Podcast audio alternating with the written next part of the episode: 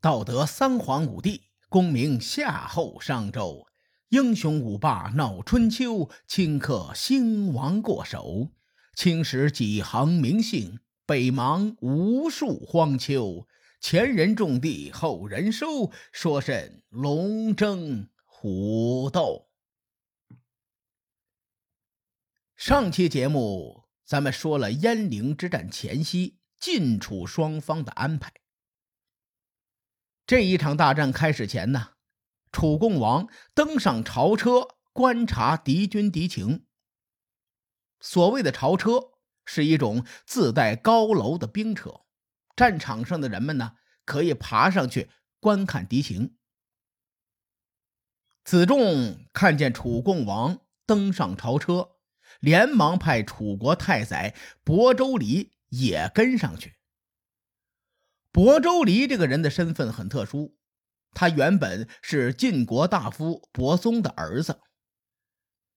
大伙都知道，长久以来晋国的内斗很厉害。晋景公清洗赵氏一族后呢，晋国朝中逐渐又有新的势力抬头。一个是中军将栾书派系，另外一个呢是细缺的后人细氏家族。在晋景公后期和晋厉公中前期，晋国排得上号的大夫当中，有三个大佬都是出自系氏家族。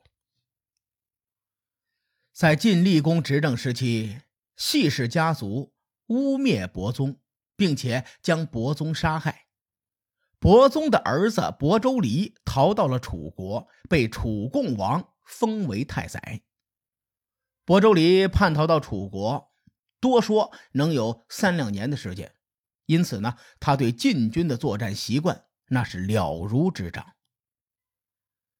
此时，亳州离跟在楚共王的身后，也上了兵车。由于亳州离对晋军的作战习惯非常了解，所以楚共王在观察敌情的时候，经常会询问亳州离。楚共王问道。晋军这帮人正在或左或右的奔跑，这是干嘛呢？亳州离如实回答说：“这是晋军呐，在召集中层将领开会呢。”楚共王说：“也难怪，这些人都跑去晋军的中军帐集合了。”亳州离又回答：“他们这是准备开会商讨战术。”楚共王看了一会儿，又问。他们设置帐目准备干嘛呀？伯州离说：“这是他们向晋国的先君占卜吉凶胜负。”楚共王问：“他们怎么又撤去帐目了？”伯州离说：“那可能是晋军将要发布命令的信号了。”突然之间，晋军的阵中出现了一阵骚动。楚共王说：“这是干嘛呢？”亳州离观察片刻，说：“可能是在赛景一造，准备摆开阵势了。”晋军将阵势摆好，突然又发生了变故。楚共王像个好奇宝宝一样，还在问亳州离说：“晋军有些奇怪呀，他们都登上战车了，战车左右的将领又拿着武器下车了，这是在干嘛呢？”亳州离又回答。这是他们准备听取主帅发布誓师的命令。楚共王点点头，说：“他们这是要准备干仗了吧？”亳州离被问了这么多问题，也有些懵啊。虽说他对晋国的战争流程很了解，但是此时貌似不太一样啊。以前晋军开战前也没有这么繁琐。亳州离一时间拿不定主意，擦了擦脑门上的汗，说：“我也不确定啊，大王，您再观察一会儿吧。”其实啊，晋军知道亳州离叛逃到楚国去，所以呢，他们猜到了楚军会观察自己的动向，因此晋军故意摆了迷魂阵，迷惑对方。话说，在鄢陵之战中，楚军内有晋军的叛徒。晋军内也有楚军的叛徒，这人呢叫做苗奔黄。苗奔黄叛逃到晋国的时间更久，早在楚庄王平定若敖氏之乱时，这位老兄受到牵连，当时他脚底抹油，直接逃到了晋国。此时，苗奔黄就站在晋厉公的身旁，将楚军的军情也一一指点给晋厉公看。晋厉公手下的将领们心里不太舒服，说：“这个亳州离叛晋投敌，这小子知道晋军的虚实，而且楚军人数众多，这场仗不好打呀。”苗奔黄向晋厉公提议。说：“别看楚军人多势众，但是有很多的杂牌军，而且他们的仆从军郑国军事素质不好。楚军能称得上精锐的，也就是中军楚王的那部分亲兵而已。大王，不如您分出去一部分精锐，先攻打楚国的左右两军，以迅雷不及掩耳之势。”吃掉这部分楚军，然后再集中三军攻打楚王的亲兵。晋厉公心里发虚呀，问这事儿靠谱吗？苗奔黄信誓旦旦的说：“肯定靠谱啊！”晋厉公连连点头，心说：“你离开楚国二十多年了，我信你个鬼呀！”随后，晋厉公吩咐手下的打卦占卜吉凶。掌管占卜的官员依照国君之命占卜吉凶，解卦说：“哎呀，大王，您占卜的是复卦，这一卦可了不得，是大吉之兆啊！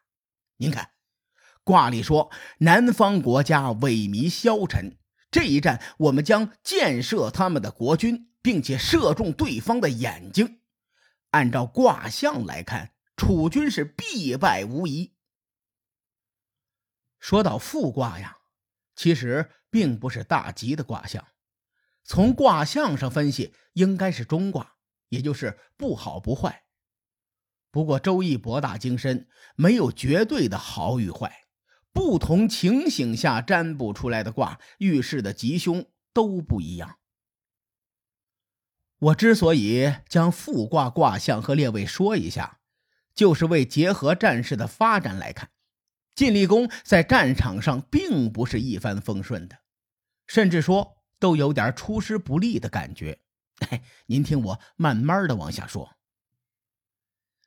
晋厉公听到占卜之人说占卦结果大吉，他自然是大喜过望，当即下令集中晋军的三军兵力攻打楚共王的亲兵。